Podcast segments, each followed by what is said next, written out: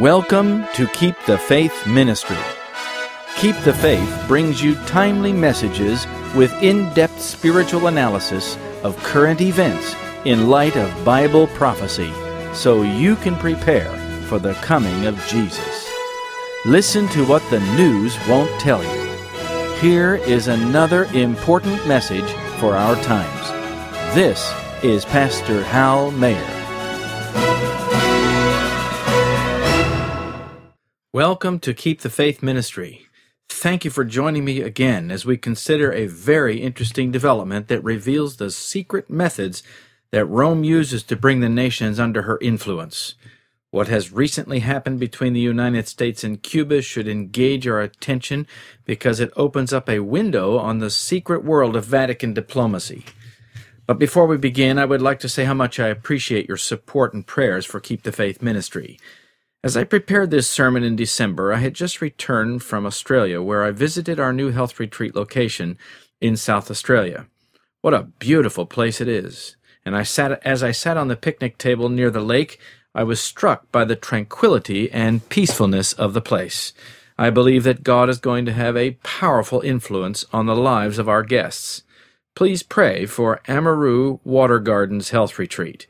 We are navigating through some permits with the local county or council, but we are hoping very soon to at least be able to start operating there by the grace of God. Please go to our website at ktfnews.com, click on the link for Amaroo, read the story, and see the pictures, and then pray for us as you do. In our KTF Insider, I have included some of the latest goings on.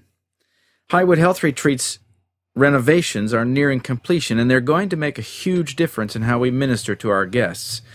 I'll give you an updated report in the near future, but for now you can go to our Facebook page called Highwood Soul and track progress. And lastly, if you're not receiving our monthly email newsletter, the KTF Insider, please email us with your address and we'll gladly send it to you. Like all of our subscriptions, it is free. The KTF Insider is full of heartwarming stories of how God is changing lives through the work of Keep the Faith, Highwood, and soon Amaroo Water Gardens. The Pope has emerged as the hero in the surprise change of relations between the United States and Cuba.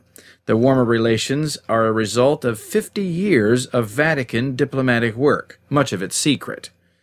But the covert diplomacy behind the scenes comes to light every once in a while when something important happens. And these days, the Vatican is quite happy to tell about its involvement when it increases the stature of the Church in the geopolitical arena. They are very proud of themselves, to say the least, though they talk in pious terms. Nevertheless, their enthusiasm for their own success is palpable. After all, they want the world to view them as the peace broker and the go to place for sage diplomatic negotiations. But we're getting ahead of ourselves. And as we begin our study, let us bow our heads and ask God's presence and blessing. Our Heavenly Father, we are so glad that you want to fellowship with us, and we love hearing your word and all that it tells us about our times. As we study today, we pray for your Holy Spirit to be present in our hearts and all around us. All the prophecies you have given us are certain to come to pass. And as we study the hidden things of current events, we pray that you will open our minds and reveal to us confirmation of your word. May your holy angels also have free access to our minds and hearts, as well as our homes. Please teach us today. In Jesus' name, Amen. Let's start with a familiar verse of Scripture, beginning with Revelation 17, verse 1. And there came one of the seven angels that had the seven vials, and talked with me, saying unto me, Come hither. I will show unto thee the judgment of the great whore that sitteth upon many waters, with whom the kings of the earth have committed fornication, and the inhabitants of the earth have been made drunk with the wine of her fornication. Friends, this is spiritual prostitution that the Bible's talking about. The woman represented here is a church. That's the meaning of a woman in Bible prophecy. But this is not a pure woman, like you find in Revelation 12. It's an evil woman who is sitting on many waters. What is water in Bible prophecy? We can read about that in verse 15. It says, The waters which thou sawest where the horse sitteth are peoples and multitudes and nations and tongues. Notice too that the woman is riding on a beast. Here it is in verse 3 of chapter 17. So he carried me away in the spirit into the wilderness, and I saw a woman sit upon a scarlet colored beast, full of names of blasphemy, having seven heads and ten horns. A beast in Bible prophecy represents a civil government. So here we have a church that's controlling a nation state and also sits on or controls multitudes of people. The woman riding the beast is also sitting on seven mountains, and the Bible in Revelation 13, verse 3 tells us that all the world wondered after this church state entity. Notice too that the beast has seven horns. Those horns represent kings or powers of the earth. And the ten horns which thou sawest are ten kings, which receive power as kings one hour with the beast. Friends, there's only one entity on the planet that meets this description, and that is Rome or the papacy. But how does Rome gain this kind of power?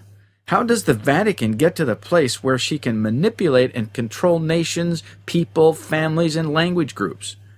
Proverbs 5, 3, and 4 has some very specific counsel for individuals, but also for nations. Think about these verses a little differently than what you are used to. For the lips of a strange woman drop as an honeycomb, and her mouth is smoother than oil. But her end is bitter as wormwood, sharp as a two edged sword. Her feet go down to death, her steps take hold on hell. Don't you think this is the way the nations get entangled with the papacy? She kisses them with friendship, and she oils relationships with her words. She entices them with her charms, political stature, voters that elect her products into positions of power, etc. Yes, it may have sweet benefits at first, but the end is slavery to an evil woman. And the end is bitter and sharp, and it leads to perdition. Isn't that what Revelation 18, verses 9 through 11 and 15 say will happen to the kings of the earth and the merchants of the earth? They all stand afar off when Rome receives her punishment. Listen to these verses. And the kings of the earth who have committed fornication and lived deliciously with her shall bewail her and lament for her when they see the smoke of her burning, standing afar off for fear of her torment. And the merchants of the earth shall weep and mourn over her, for no man buyeth their merchandise any more. The merchants of these things, which were made rich by her, shall stand afar off for the fear of her torment, weeping and wailing. This is the mystery of her secret diplomacy. It is the mystery of mixing church and state. It all is going to end in one great disaster for Rome and for the nations in collaboration with her. And today I want to show you something about how this works. I'm sure that we will only scratch the surface, but the Pope has many, many tools that he can use to manipulate the nations. He has an international influence and power of his office, both as head of state and as head of a church. His nation state gives the papacy stature among the community of nations. He speaks in pious terms as if he speaks for God. He has an army of men who secretly work their way into positions of power and influence. He has intelligence gathering services, which include the confessional as well as his diplomatic corps, stationed around the world with almost every nation under the sun. He has at least a billion followers, many of whom are more loyal to him than their own national leaders, and will help him accomplish his goals by their votes, their voices, and their actions. He has the ecumenical movement, which brings other churches and religions under his influence and power. No ruler on the planet has as much power and influence at their disposal. There is no earthly power like Rome. Yet it is a tribute to the power of the Word of God that Rome hasn't gained control of the whole world quite yet, like she did in the medieval times. Without the clear testimony of Scripture against her, she would have had a much easier time of getting to the place where she is now. Her resurrection to the heights of power has been gradual and painstakingly slow, or so it has been until now. Rome can only progress so far as God allows. It is the angels of God who hold back the winds of strife that prevents Rome from immediately regaining all that she has lost during the Protestant Reformation. But progress she has made. Listen to it from the book Great Controversy, page 573. In the movements now in progress in the United States to secure for the institutions and usages of the Church the support of the state, Protestants are now following in the steps of Papists. Nay, more, they are opening the door for the papacy to regain in Protestant America the supremacy which she lost in the Old World. And that which gives greater significance to this movement is the fact that the principal object contemplated is the enforcement of Sunday observance, a custom which originated with Rome and which she claims as the sign of her authority. It is the spirit of the papacy, the spirit of conformity to worldly customs, the veneration for human traditions above the commandments of God, that is permeating the Protestant churches and leading them on to do the same work of Sunday exaltation which the papacy has done before them. Rome has a vested interest in retaining strong support and positive relations with the United States. The Bible predicted this in Revelation 13 11 through 17, which we'll read in a moment. Rome's union with the United States is one of the foundations of her power. If she has the strong support of the United States, she will use it to influence other nations. Even if there are some things that she dislikes about the agenda of America's leaders, such as unrestricted abortions, same sex marriages, etc., she can still emphasize things in which they have a mutual interest and that suit her plans and agendas. For instance, Rome strongly supports the new health care law in the United States, dubbed Obamacare, even though there are certain aspects of it that she doesn't like. The reason the Vatican likes the new Obamacare law is because it centralizes and socializes health care. It is designed to provide more welfare on a grand scale and make the United States more like a welfare state. Rome knows that a welfare state is the best way to control the people and keep them in poverty and under control by fear of their welfare check being cut off. Most goods and services in a welfare state are either provided or controlled by the central power of the government. The practical outcome of this system is that through the government, the Vatican can then control the people. When the time comes for her to strike, she will have all the power of the state, which will then control everything concerning the national social life, to enforce her plans and worship.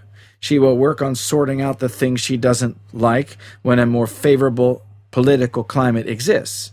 In the meantime, she will work on things that are favorable.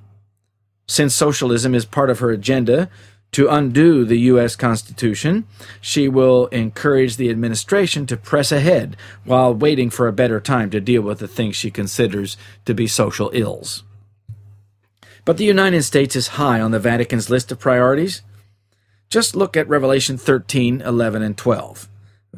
This verse is speaking of the United States of America and how it changes from a lamb like beast or a gentle nation to a major world power that eventually enacts laws forcing people to worship the other beast or Rome, who recovers from the deadly wound. More precisely, the United States eventually forces people to worship in Rome's way or on Sunday. That's where Sunday blue laws come into the picture They've been on the books for more than two centuries in the United States in many places, but right now they're not enforced. One day they will be, and more will be added. Let me read these verses involved. And I beheld another beast coming up out of the earth, and he had two horns like a lamb, and he spake as a dragon, and he exerciseth all the power of the first beast before him, and causes the earth and them that dwell therein to worship the first beast, whose deadly wound was healed. This prophecy is really saying that Rome and the United States work together to achieve Rome's purposes, namely, global compliance with Rome's religious worship, or Sunday worship. So when the Vatican can collaborate with the United States and actually move it, under whatever political motivation, to make an important geopolitical shift to match her goals and then take credit for it, Rome is very satisfied with herself. Plus, she has solidified her relationship and influence with the United States more firmly. Throughout the last half century, Cuba is the only communist nation with which the Vatican did not break diplomatic relations, even though Cuba was officially an atheist nation and strongly repressed and restricted the Catholic Church, other churches as well, and Jews. The nation was officially atheist and communist, but the people at the time were mostly Catholic.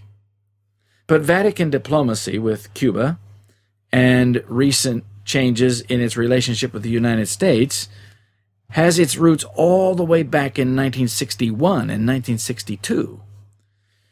Just before the Second Vatican Council opened, the United States invaded Cuba in what is known as the Bay of Pigs invasion.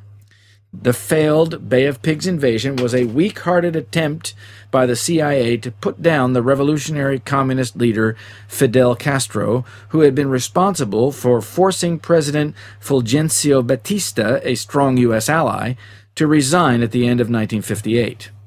Castro took power in February 1959. Americans were terrified of communism and communists and were in what was known for decades as a Cold War with Russia. Russia, on the other hand, was actively seeking to increase its sphere of influence and control from West Berlin to the Caribbean. So when Cuba became a communist nation, the Americans were afraid that Cuba would provide Russia with an opportunity to threaten the United States from merely 90 miles off its shoreline. The Eisenhower administration and the CIA thought that Russia would never send nuclear missiles to Cuba. So the CIA hatched a plan to overthrow Castro in 1960 by invading Cuba using 1,400 paramilitary fighters. For whatever reasons, the CIA bungled the invasion, which was defeated by the Cuban military. This embarrassed the United States and at the same time greatly strengthened the hand of Castro, who openly proclaimed his intention to adopt socialism and strengthen ties with the Soviet Union. Now it was Cuba that feared another invasion of the United States. So it strengthened its diplomatic ties with Russia, and in July of 1961, Fidel Castro met secretly with Nikita Khrushchev and asked for missile support from Russia as a deterrent to further U.S. action. Russia agreed to send help in the form of medium and intermediate range ballistic missiles with nuclear warheads. Cuba needed to build a number of missile sites to handle them. Nuclear experts from Russia were sent to Cuba under the cover of agriculture experts, and they went to work building a facility for the nuclear arsenal. The missile sites were eventually discovered by a U.S. U 2 spy plane. In addition, the Soviets had also secretly sent 100 tactical short range missiles also capable of carrying nuclear warheads, which the United States didn't even find out about until after the crisis was over. When U.S. President John F. Kennedy learned that the missiles were being sent to Cuba from Russia and set up only a short distance from the USA within range of most of the United States, he was furious. On October 22, 1962, he went on television to explain the situation to the American people, who were frightened of communist expansion. He also moved the U.S. defense readiness condition to DEFCON 2 for only the second time in history. He also demanded that Soviet Premier Nikita Khrushchev remove the missiles from Cuba. Khrushchev refused to do so, and Kennedy established a naval blockade against any ships bringing more missiles or supplies for missiles to Cuba. Khrushchev then authorized his commanders to launch strategic missiles should the U.S. attack Cuba. The standoff was tense, and the tension was palpable as the U.S. and the Soviet Union edged to the brink of a nuclear disaster, which some estimated would have killed up to 100 million people in Russia and 100 million people in the United States. Millions around the world were glued to their television sets as the showdown unfolded right before their eyes. The U.S. Defense Secretary later estimated that the opening salvo of nuclear war would have killed 2.5 million people. Meanwhile, the Vatican was busy opening the Second Vatican Council, which had started on October 12, 1962. The Second Vatican Council was going to change the way the Catholic Church related to other churches and religions. It was the Papal Council that would establish the ecumenical movement. which would be used as a way to reduce prejudice against the Catholic Church and bring other churches and faiths into close and often personal connection with her. It would change the world and give the Pope much more influence and power through the political support of hundreds of thousands through their voices and votes. It would eventually bring many back into the bosom of Rome. But back in 1962, as the geopolitical tension mounted, Pope John XXIII watched with growing anxiety.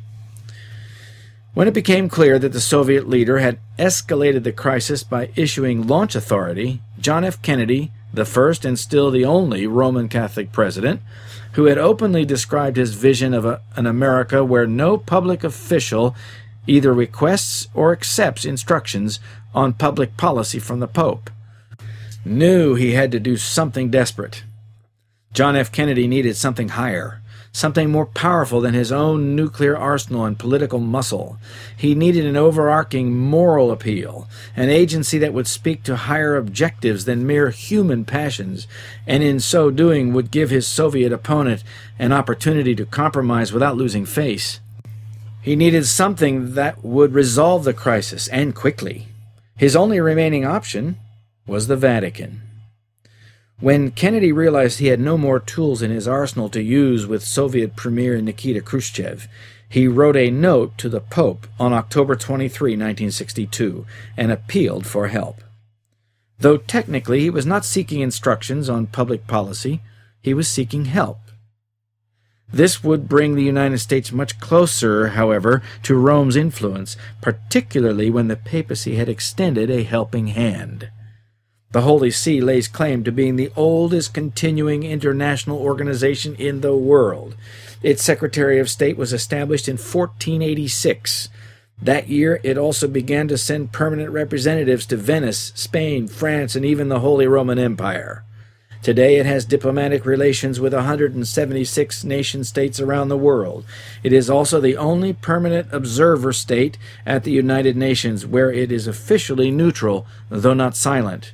The Holy See has the right to address the Assembly and make proposals, etc. The Vatican Secretary of State gives it great power with nation states.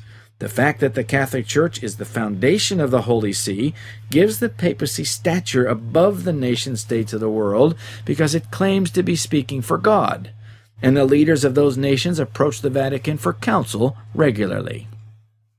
The diplomatic ties between them make this possible and provides the Holy See with legal standing between them. No wonder the Bible calls it fornication. It is a relationship that has been created by the enemy of souls to sweep billions into the influential orbit of the Vatican to support its global purposes and eventually establish and enforce Sunday worship on a global scale, just as the Bible predicts. It was the Vatican that influenced the Soviet leaders to back off from the 13 day brinkmanship of nuclear war. But it is very interesting how the Pope did it way back in 1962. This will give us some clues as to how the papacy works among the nations of the world even today. In spite of strained and tense relations between the Vatican and the Soviet Union, the Pope still had influence with the Soviet leaders to a considerable extent. They understood that the Holy See had great influence and had to be very careful how they handled such a powerful entity. And all through the Cold War, the Vatican played a crucial role in keeping the world at peace. This is a strong demonstration of the powerful religious or moral influence of the papacy. Even atheists respond to it. After reading Kennedy's note, the Pope began to formulate a message to the two leaders. It had to be something delicate yet powerful. It had to give Khrushchev a way out. It had to appeal to his higher nature. During the wee hours of the night of October 23 and 24, 1962, Pope John XXIII shuttled back and forth between his desk and his private chapel. He was attempting to compose a message that would bring Kennedy and Khrushchev into agreement and to avert the use of weapons of mass destruction. The timing was perfect. It was a very still moment, the eye of the hurricane. He knew that his words now would make a huge and decisive impact. Pope John XXIII wrote a message to both the U.S. President and the Russian Premier and publicly read his message on Vatican radio on October 24. Here is part of what he said We beg all governments not to remain deaf to this cry of humanity, that they do all that is in their power to save peace. They will thus spare the world from the horrors of a war whose terrifying consequences no one can predict.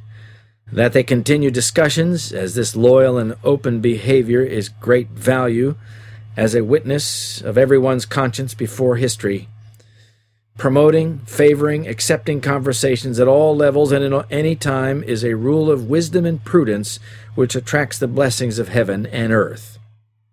These words also made headlines in papers around the world, including the official communist daily Pravda. And with his plea, the Pope had given Khrushchev a way out. By withdrawing now, he would be seen as a man of peace, not a coward. Two days later, October 29, Khrushchev, an atheist, agreed to withdraw the missiles, and Kennedy also secretly agreed to withdraw American missiles from Turkey, which the public knew nothing about. Crisis magazine, a Catholic journal, wrote Pope John's role in the resolution of the Cuban Missile Crisis is often overlooked, but it is very important.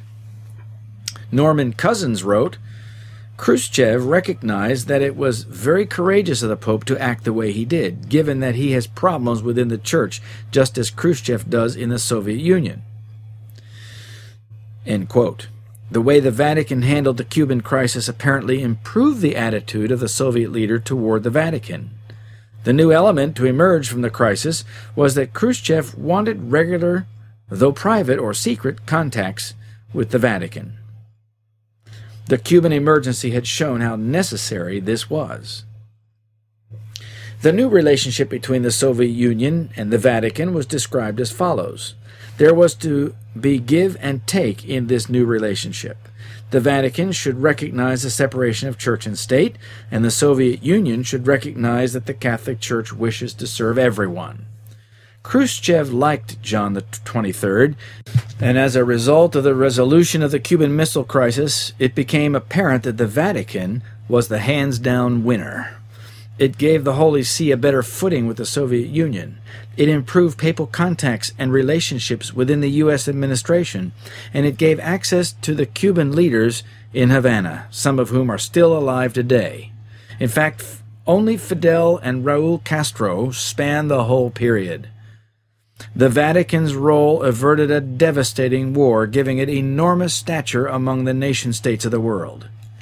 Because of the Pope's public appeal and the resolution of the conflict over the missiles in Cuba, the Vatican is also credited with the signing of a Soviet and American pact banning nuclear tests on July 25, 1963. President Kennedy called the pact the first step down the path of peace. The two nations also established a hotline between Washington and Moscow for emergencies. Pope John XXIII knew he was dying of stomach cancer during the Cuban emergency, yet he was motivated during the next five months after the Cuban crisis to write and publish an encyclical called Pacem in Terris, or Peace on Earth, in which he tried to appeal to the two superpowers to de escalate the arms race. That encyclical carried considerable influence on many nations. An encyclical is one of the tools the Vatican uses to insert itself into geopolitical tension and conflict. Encyclicals are influential because they are usually used to speak to issues of public concern, like the economy, international conflicts, and social issues and draw public support for papal principles even when their own countries are engaged against them. Encyclicals can at times hold the nations in check to a certain extent. And While it is claimed that Rome's involvement is for good purposes, and often it is, the papal voice, used in many different ways in many different settings, is still a prophetic marker of papal power, that higher power that claims to speak for God. It is through the appeal to peace that Rome gains credibility and stature with the nations. National leaders know that war is fundamentally wrong, but often their political circumstances keep them engaged in conflicts with other nations. Rome transcends all these and treats them as if she is a higher power. But ultimately, in spite of the humble appearance, Rome is arrogant and is working to bring the nations under her management and control. The Bible tells us that it is not just about peace. Daniel 8:25 says that by peace he shall destroy many. Vatican diplomacy is incredibly powerful, and when you think about it in recent years, it was the grand alliance between the United States and the Vatican that brought down the Berlin Wall and Soviet communism in Eastern Europe and the Soviet Union.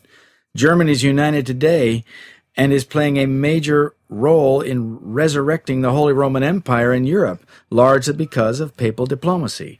And the Vatican continues to press for Europe to conform to its principles through diplomatic back channels, direct intervention, and public appeals. It is no secret to anyone that's paying attention that Rome wants to recover her lost patronage. As for Cuba, through the last 50 years, the Catholic bishops, particularly from the United States, provided a bridge between the two nations. The U.S. bishops were continually in touch with the Cuban bishops, who were actively dialoguing with both governments, but mostly the United States remained at odds with the communist nation run by Fidel Castro. But a change took place in the 1980s. Pope John Paul II ramped up Vatican diplomacy regarding Cuba during his Puerto Rico visit in 1984. Then the Catholic Church, particularly through Archbishop Bernard Law of Boston, began strongly advocating with U.S. government officials against the embargo in place against Cuba. Law also visited Cuba in 1985 and 89 and began a Catholic aid program to Cuba. This started easing tension between the Church and the communist nation. After all, when the Catholic Church, with its top echelons of power, gets involved, it carries quite a bit of weight. Then the president of the Pontifical Council for Justice and Peace, Cardinal Etchegaray, made his first trip to Cuba in 1989 and spent nine days there. Etchegaray became the main actor in the warming relations with the Catholic Church. His tour ended with an intimate meeting with Fidel Castro during Christmas week, underscoring the easing of tensions between church and state. Keep in mind that it was important for the Catholic Church to establish its credibility with the Cuban regime before the Church could insert itself in the negotiations or conduct any intervention with the United States. This process meant that the Church had to take the side of Cuba in its dispute with the United States to build friendship and trust. The Catholic Church had such good relations with the United States that it obviously felt that it could manage any fallout over its friendly relations with Havana. The meeting between Cardinal Etchegaray and Fidel Castro effectively opened the way for John Paul II to visit Cuba, a very bold move right under the watchful eye of the USA. No doubt there are there were plenty of diplomatic interchanges with the U.S. officials before the visit to calm any fears and clear any objections. Many people thought that perhaps a visit by John Paul II to Cuba would involve a clash with the communist regime like he did with the Solidarity movement in Poland some years before, but he didn't. Pope John Paul treated Fidel Castro like a legitimate head of state, not a rogue or a pariah. The Pope projected an image of friendly dialogue, which was probably as much aimed at the United States as it was to Havana. For his part, Castro wanted to burnish his fading international image, and he saw the papal visit as a very good way to do it, especially with U.S. Cubans. He even wore a suit instead of combat fatigues when he encountered the Pope. After the Pope left Cuba, Castro restored Christmas, the holiday in which most Christians commemorate the birth of Christ, as a public holiday and five years later the Catholic Church was permitted to open a convent. The Catholic Church argued that its engagement with Havana was steering Cuba down a more moderate path, and the Vatican was certainly steering Cuba's future. In 1992, Havana took the next step that demonstrated a major change in its attitude. It involved a relatively quiet change made to its constitution perhaps in an effort to let the Catholic Church know that it wanted better relations. The government removed references in the Constitution that characterized Cuba as an atheistic nation. This sent a powerful signal to Rome that Cuba was open for business, not only with Christianity in general, but with a papal politic.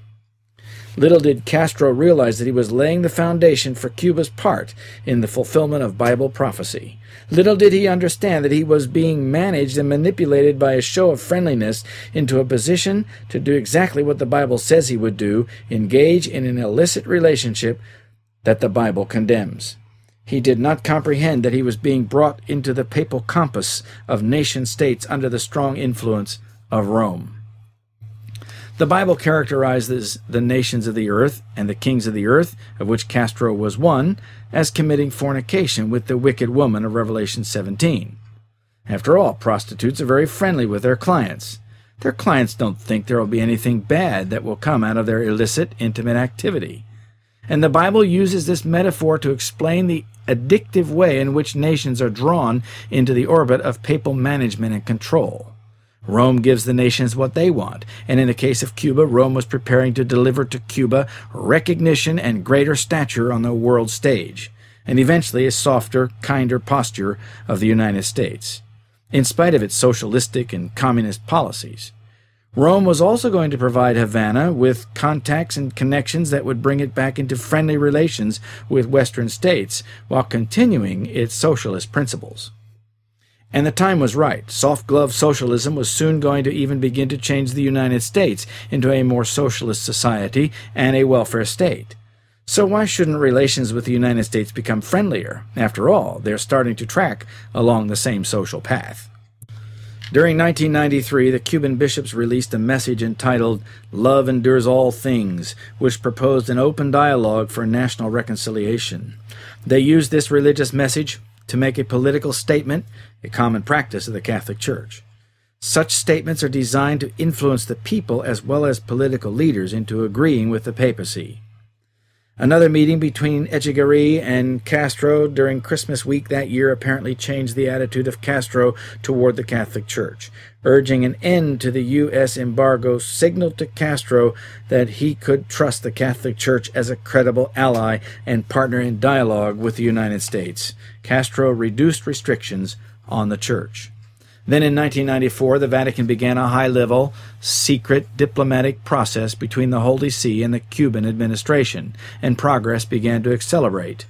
In July, Cardinal Bernardin Gantin, then prefect of the Congregation of the Bishops and president for the Pontifical Commission for Central America, had a private meeting with Fidel Castro in the Holy See Nunciature in Havana. Castro spent two hours chatting with Cuban bishops. It was clear to Cardinal Gantin that Castro would welcome a papal visit to Cuba, but that was still four years off. Then in 1996, Castro made a personal visit to Pope John Paul II at the Vatican, further strengthening the dialogue, and which finally prepared the way for the Pope to visit Cuba in 1998. John Paul was the first Pope to set foot in Cuba. The papal visit did more than merely disclose the new, friendlier atmosphere between Rome and Havana. It openly revealed a new partnership between papal diplomats and the communist leaders, with the obvious intent to impress the United States that Rome is far better at healing diplomatic wounds than the only remaining superpower. And thirdly, it made clear to the American administration that the Vatican would work independently of the United States in its relations with America's enemies. It would take its own tack, which would eventually lead to the collapse of the diplomatic wall between Washington and Havana. Let's think about this for a minute. The Vatican continually calls for solutions to global national problems that are fundamentally socialist, such as wealth redistribution, immigration reform, universal health care, etc. Papal history is clearly in support of keeping the masses poor and collaborating with a very few rich to keep the people under control through social programs and consequential regulation. Linking up with Cuba would not be contrary to papal principles, even though Cuba was officially and legally an atheistic nation until 1992. Rome still had the support of nearly 60% of the population, which is Catholic, perhaps more if other ecumenical churches are included. Then in 2008, Cardinal Tarcisio Bertone, Vatican Secretary of State, visited Cuba and met with Raul Castro, who had replaced his brother Fidel. Bertone spoke very kindly to Castro, flattering him as in previous meetings with papal leaders. When Pope Benedict XVI visited Cuba in 2012, he continued the friendly policy toward Cuba criticizing the U.S. embargo, and by refusing to meet with anti Castro groups. Raul Castro was often at his side, publicly signifying the importance of the visit. U.S. Senator Marco Rubio of Florida, a Cuban American and a Catholic, rightly observed that the Catholic hierarchy had negotiated themselves a space of operation in Cuba. When Pope Francis was elected to the papacy, he reignited the work of bringing Cuba and the United States together. What seemed like a surprise to the world in December of 2014, in which the United States and Cuba agreed to reestablish diplomatic relations, was not a surprise to the Vatican, and should not have been a surprise to students of prophecy. Pope Francis had been secretly and actively engaged in bringing the two sides together. President Obama had called for normalizing the U.S. relationship with Cuba shortly after he took office in 2009, but most people forgot about it. However, the Vatican had been laying the groundwork for decades. In early 2013, U.S. President Obama authorized secret talks between the United States and Cuba, which he assigned to one of the, his most trusted aides, Ben Rhodes, a deputy national security advisor. He also appointed Ricardo Zuniga, the senior director for Western Hemisphere Affairs on the National Security Council staff, to join him. Initial contacts were made through diplomatic interest sections in Havana, which were managed by the Swiss communications through the U.S. and Cuban missions at the United Nations, etc. There were seven secret meetings, mostly in Ottawa, Canada, but the final one was at the Vatican itself. The memorial of the famous South African socialist leader Nelson Mandela in December of 2013 drew socialists from all over the world, including Raul Castro of Cuba and U.S. President Barack Obama. During the proceedings, Castro and Obama met and shook hands in what the media described as a chance encounter. There was no hint that anything bigger was afoot between the United States and its Cold War enemy. Ben Rhodes tried to downplay the matter and dismissed it as nothing more than a handshake. Of course, that was untrue, and lying is the nature of politics, particularly when secret things are going on. What the world didn't know, and what Ben Rhodes was trying to cover up, was that the negotiations between the two nations had been secretly going on for months under Vatican guidance. President Obama was attempting to change a difficult relationship that had powerfully challenged American hegemony and had been fraught with complicated issues for 53 years. Between the 1980s and 2012, Cardinal O'Malley of Boston visited the island nation 13 times to keep up the quiet diplomacy. In March of 2014, at the request of a group called Beyond Conflict, Cardinal O'Malley was urged to ask the Pope to discuss Cuba with President Obama. When they met on March 27, O'Malley agreed, and the Pope was receptive. Then in May, Archbishop Thomas Wenski of Miami, one of the Catholic Church's most outspoken advocates for immigration reform, met with White House Chief of Staff Denis McDonough in May 2014 to press the White House to act on Cuba. As you can see, the Catholic Church knew that the time was near for rapprochement and kept the issue in the forefront of the minds of political leaders in the U.S., Cuba, and Rome. When President Obama visited the Pope on March 27 of 2014, they discussed the embargo and the easing of tensions with Cuba as one of the key points in their 45-minute discussion. This was the catalyst for getting Pope Francis directly involved in negotiations and for making his very rare personal appeal. After that meeting, the Pope took an active role behind the scenes, stepping in from time to time to preserve the negotiations. He even hosted the final meeting at the Vatican that hammered out the final details of the deal. During the early part of the summer of 2014, Pope Francis sent personal letters to Obama and Castro urging them to resolve humanitarian questions of common interest, especially in regard to the exchange of some contested prisoners. We haven't received communications like this from the Pope that I'm aware of, other than this instance, said a senior Obama administration official. The Pope's secret role in the back channel talks was crucial because he had the confidence of both sides, which had been nurtured for decades. The Los Angeles Times pointed out that it was because the Pope is a religious leader that he was able to convince both the Obama and Castro administrations that the other side would live up to the deal. Finally, in October 2014, the negotiators met at the Vatican for final negotiations. Key Vatican players directly involved in the final talks included Cardinal Pietro Parolin, the Vatican Secretary of State, as moderator, and Cardinal Jaime Ortega, the Archbishop of Havana, who is close to Francis. The Pope and his aides again urged the Cubans to go along with the prisoner swap. They also reviewed the steps both sides would take to normalize relations and expand business, travel, and other opportunities. The closing of the deal came off smoothly. On Tuesday, December 16, 2014, President Obama and Raul Castro spoke on the phone and agreed on the steps to be taken to start normalizing relations, which included the exchange of prisoners. This was the first extended conversation between leaders of the two nations since the 1959 revolution that eventually brought communists to power. These 50 years have shown that isolation has not worked, Obama said in Washington when he announced the agreement. It's time for a new approach. The agreement involves an exchange of spy prisoners, the setting up of reciprocal embassies, and the easing of restrictions on Americans' travel, money transfers, and commerce with Cuba, etc. He said, We are turning a new page in our relationship with the Cuban people.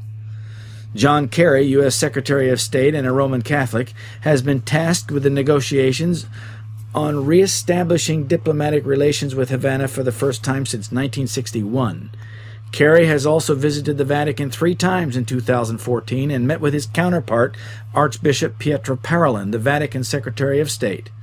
During these visits, Kerry was pointedly asked to close the prison at Guantanamo Bay where suspect terrorists are kept and the Obama administration is already following the instructions of the Vatican by renewing its effort to transfer the remaining prisoners out of Guantanamo Bay.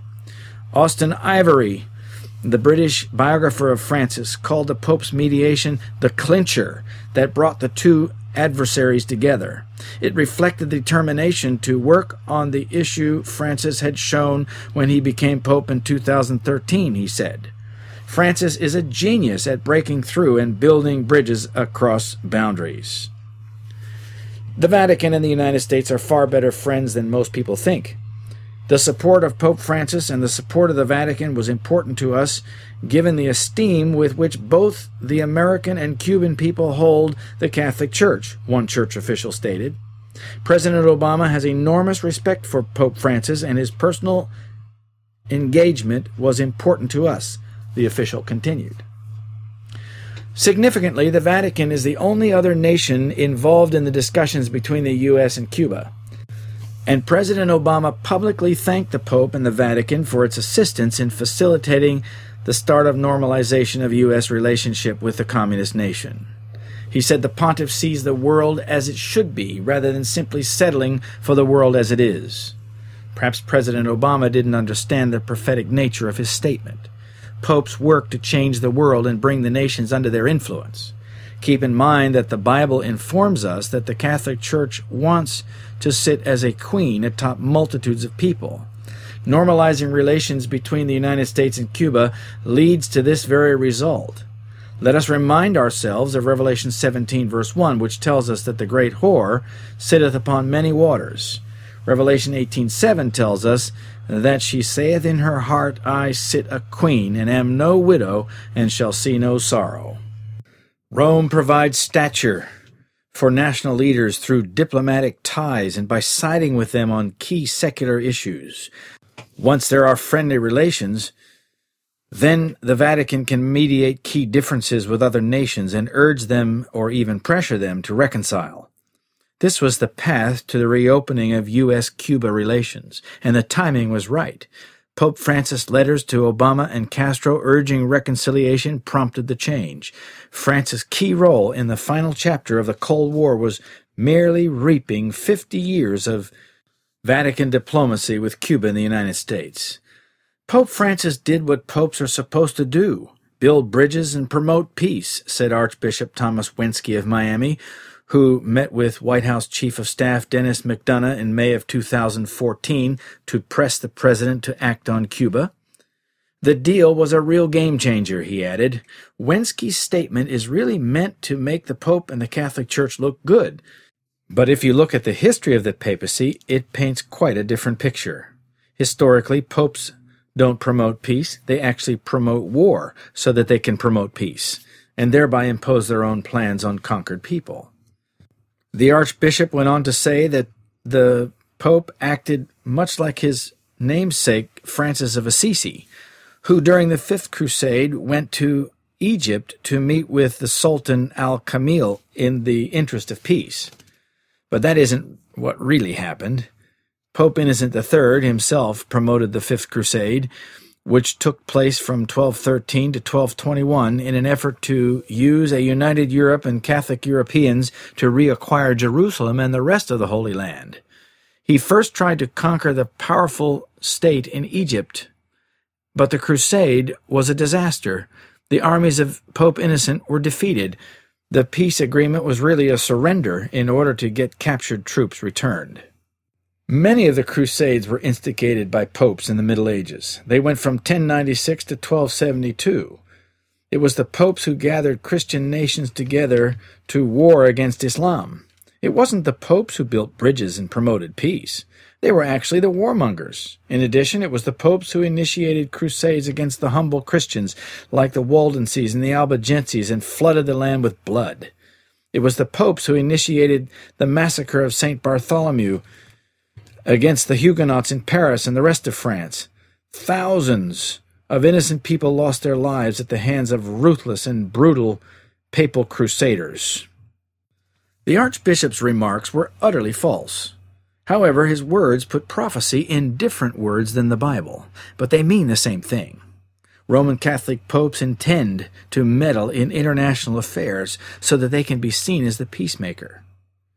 Bringing Cuba under the geopolitical management of the Vatican is going to help Cuba rebuild its stature in a post communist but increasingly socialistic Western world but it is also bringing Cuba and its people under the control of the Vatican. Vatican diplomacy has been around a long, long time, my friends, and the Vatican Cuban diplomacy paid off in a major way as Rome was able to take public credit on the global stage for being the peace broker between the two nations. The New York Times said that for Francis, the breakthrough burnished his efforts to reposition the Vatican as a broker in global diplomacy. Do you think Rome wants more of this kind of publicity? Of course she does. Rome wants to associate herself with nations in any way that will increase her stature and credibility in the eyes of other nations.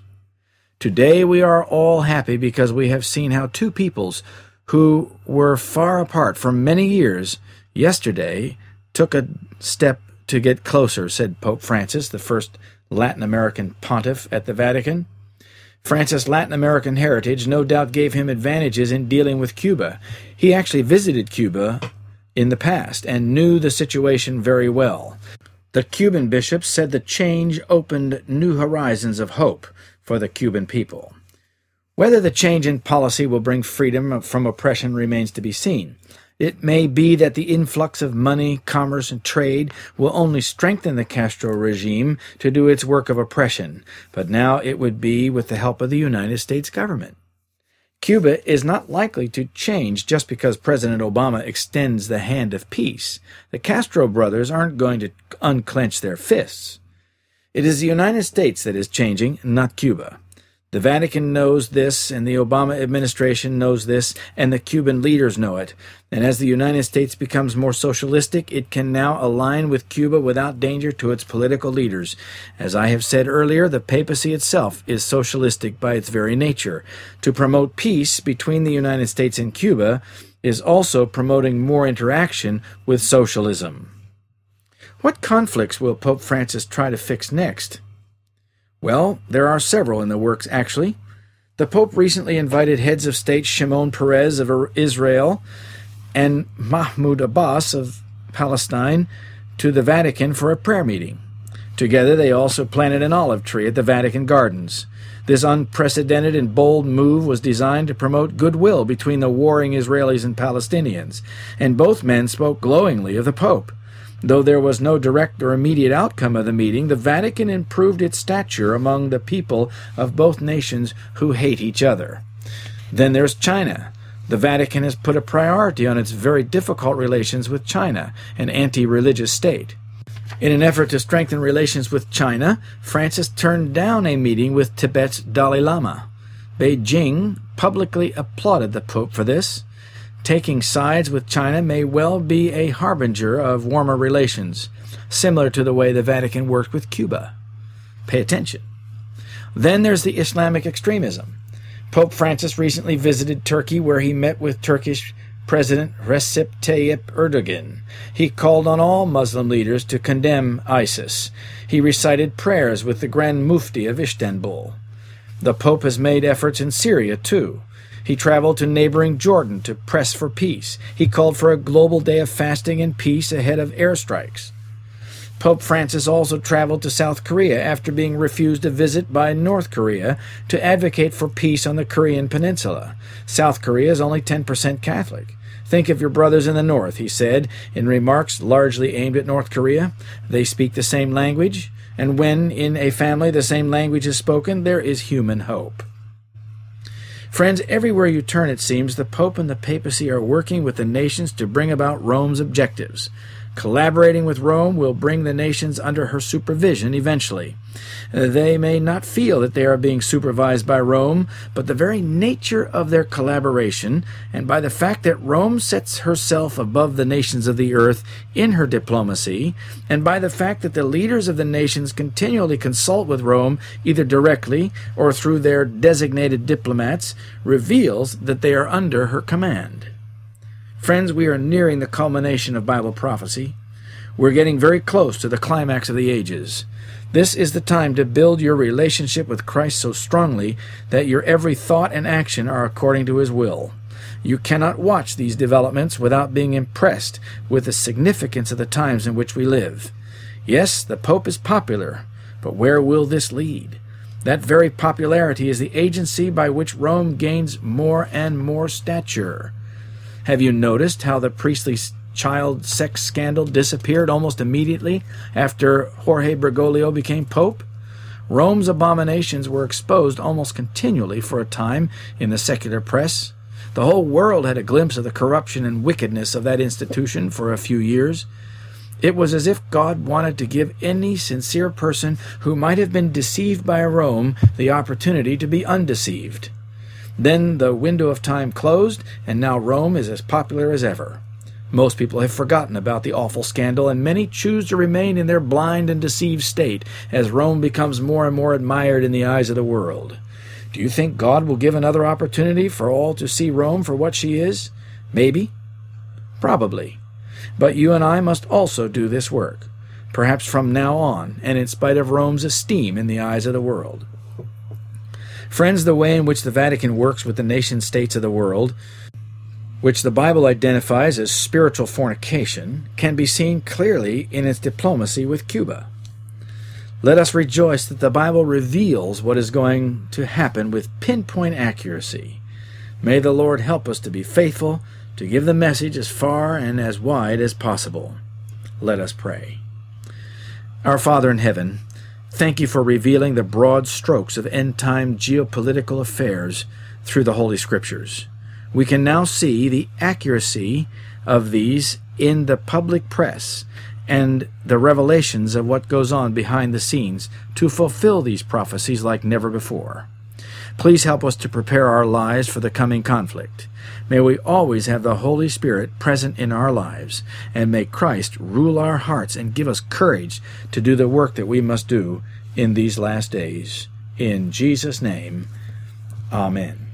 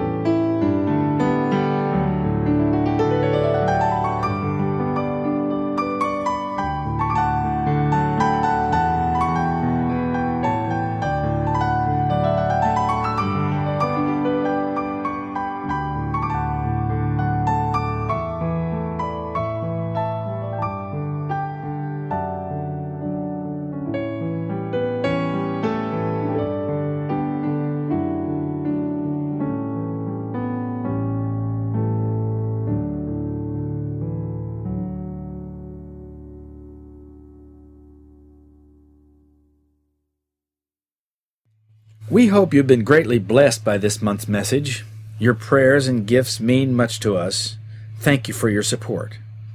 The song you've just heard is called I Know Whom I Have Believed, played by Henry Higgins.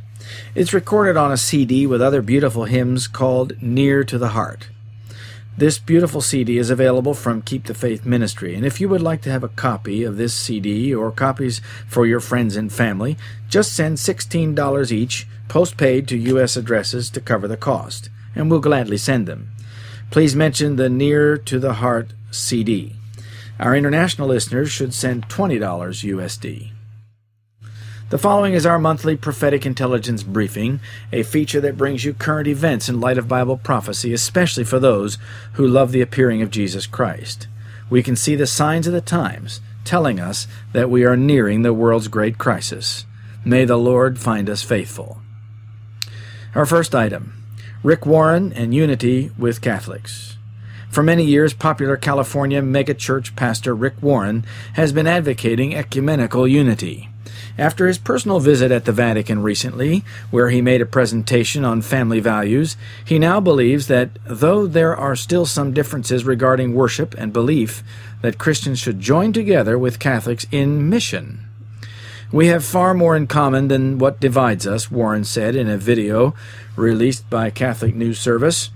We believe in the Trinity. We believe in the Bible. We believe in the resurrection. We believe salvation is through Jesus Christ.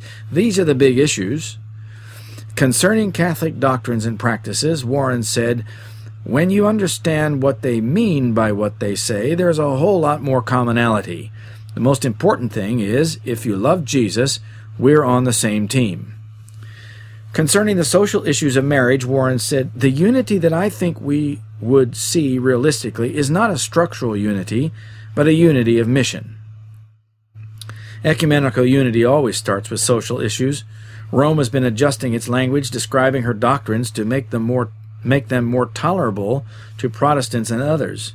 The popular megachurch pastor is now advocating that we don't have to concern ourselves so much with doctrine when we have so much in common. Little does he realize that the ecumenical movement is leading the churches away from biblical truth into the lowest common denominator of error. Warren already believes in Sunday observance, along with most churches. He, along with others, is joining with Rome in promoting, protecting, and defending traditional family values. And as they get closer to Rome, these churches will also join her in promoting and protecting Sunday observance and then persecuting those who keep God's holy Sabbath. The family and the Sabbath were tied together at creation. In order to promote Sunday observance effectively, the family must become a key element of the ecumenical agenda when the leading churches of the United States, uniting upon such points of doctrine as are held by them in common, shall influence the state to enforce her decrees and to sustain her institutions, then Protestant America will have formed an image of the Roman hierarchy, and the infliction of civil penalties upon dissenters will inevitably result. That's Great Controversy, page 445. Next, Germany's uneasy collaboration with the NSA. Despite anger over American espionage of German citizens, including the spying on Angela Merkel, Germany continues to cooperate with the NSA. It has no choice. The Germans are very concerned about its citizens and the citizens of other European nations who have left Europe, mostly through Turkey, to join Al Qaeda or the Islamic State to fight for their cause. They're very concerned that these foreign fighters in Syria and Iraq will return to Europe and cause havoc for European society. Some have already come back from the Middle East, and there's nearly constant chatter about terrorist attacks on German soil. In one case, a returned French fighter, a Muslim, attacked a Jewish museum in Brussels, killing four people. He was captured back in France, still carrying his weapons. Germany's intelligence resources are estimated to be less than 10% of the NSA's.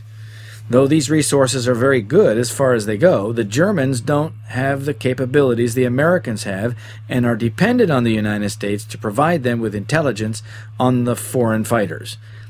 Often, when the Germans provide its intelligence partners limited information about a suspect, the NSA fills in the details with a lot more information.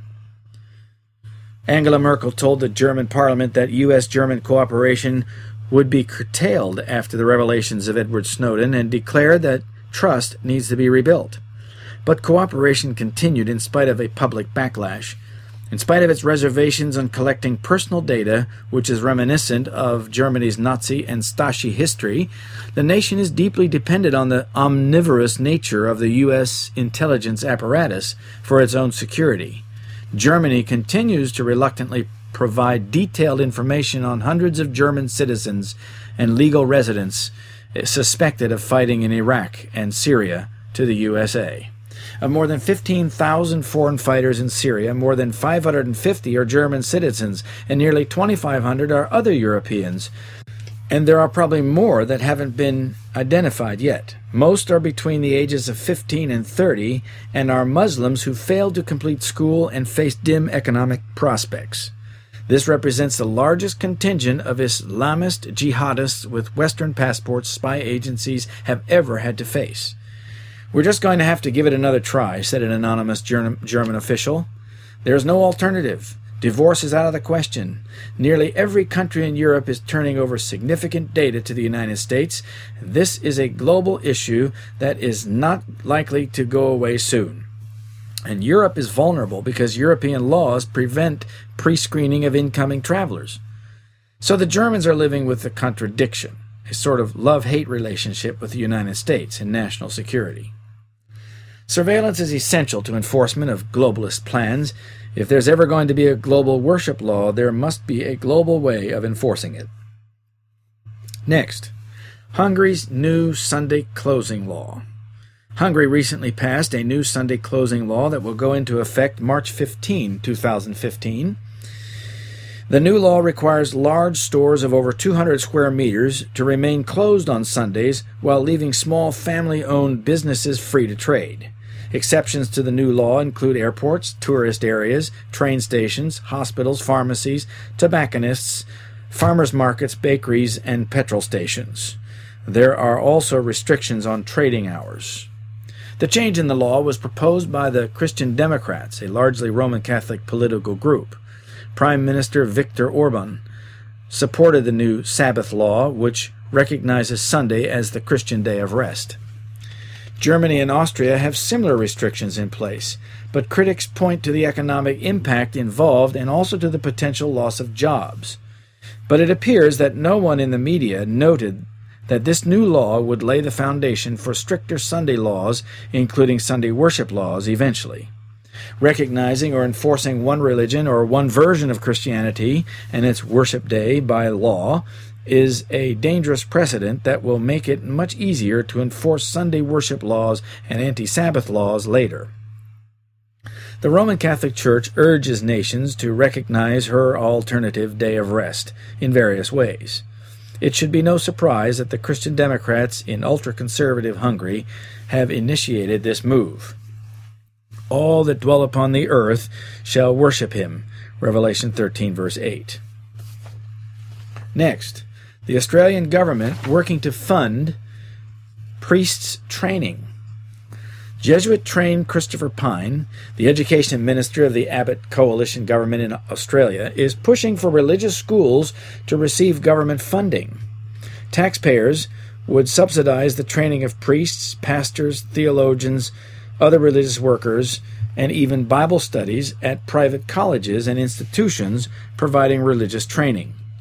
The Abbott government's plan includes deregulating university fees and cutting funding by 20%, but expanding eligibility for a share of the $820 million appropriations over the next three years to private universities, TAFEs, and associate degree programs.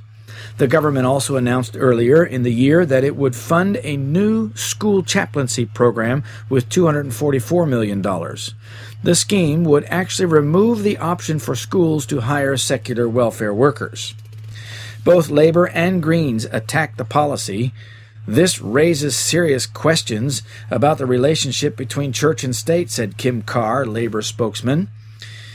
The greatest beneficiaries of the public larder will probably be Catholic and Anglican institutions. The move should be no surprise considering the fact that those framing the scheme are largely Jesuit trained. Mr. Pyne has gone one step further than robbing Peter to pay Paul, said Lee Rhiannon, Green's spokesman for higher education. He is attempting to rob Australia's public and secular university system to pay private religious colleges. When private institutions accept government money, there are always regulations and rules attached. A spokesman for Mr. Pyne said that courses offered by private colleges would have to be approved by the independent regulator to gain access to federal funding. In other words, funding would be contingent on institutions offering courses that do not have content that would offend the regulators' criteria. Would this mean that courses would have to be ecumenical in nature or culturally sensitive to same sex marriage and other cultural and secular views? Family First Senator Bob Day said in a letter that it is unfair that public universities receive federal funding, but religious colleges and other private providers do not. But the problem is not in equality. This will bring theological and religious training under the control of regulators who are under the guidance of the Education Department of Christopher Pyne. If this bill passes, faith based training, teaching, theological, and vocational institutions would all be included in the funding. Reducing funding for public universities would also force them to increase their fees to students, while perhaps reducing fees at private institutions, making private education more attractive. The bill did not pass the Senate, but will be introduced in 2015 with some modifications. The temptation will be pretty strong for Protestant educational institutions like Baptist, Presbyterian, Adventist, and other denominations to go after a piece of the regulated funds. The bill plays right into the hands of Rome. Under various disguises, the Jesuits worked their way into offices of state, climbing up to be the counselors of kings and shaping the policy of nations. They became servants to act as spies upon their masters. They established colleges for the sons of princes and nobles and schools for the common people. And the children of Protestant parents were drawn into the observance of popish rites. The liberty for which the fathers had toiled and bled was betrayed by the sons. And wherever the Jesuits went, there followed a revival of popery. That's the Great Controversy, page 235. Is it possible that this new funding scheme is the Jesuit inspired way to strengthen the popularity of Catholic and Jesuit education? Next, marijuana legal in Oregon, Alaska, and D.C. Marijuana is now legal in Oregon, Alaska, and Washington, D.C. Voters approved sweeping pro marijuana legislation that legalized possession, manufacture, and sale of the drug. California, Massachusetts, Maine, Nevada, and Arizona are also likely to let voters decide. Like in Colorado and Washington state, Oregon and Alaska's new laws create a commercial regulatory system for production, distribution, and sale of marijuana. Washington, D.C. only permits those 21 years old and older to possess, to possess up to two ounces for personal use and to grow up to six cannabis plants in their homes. The DC law only allows people to transfer up to one ounce to another person, but not sell it. The win in Washington, D.C. has advocates hoping for federal recognition. Intemperance is widespread. How much men's senses are perverted by intoxicating drugs, it is impossible to say. It's Evangelism, page 259. Unfortunately, our time is up. Remember, there are more prophetic intelligence briefings on our website at ktfnews.com. It has been a great pleasure to spend this time with you, and I hope you will have been encouraged to live for Jesus, for we are near the end. Remember that God has a plan for your life and that right now you can make a new start with Jesus.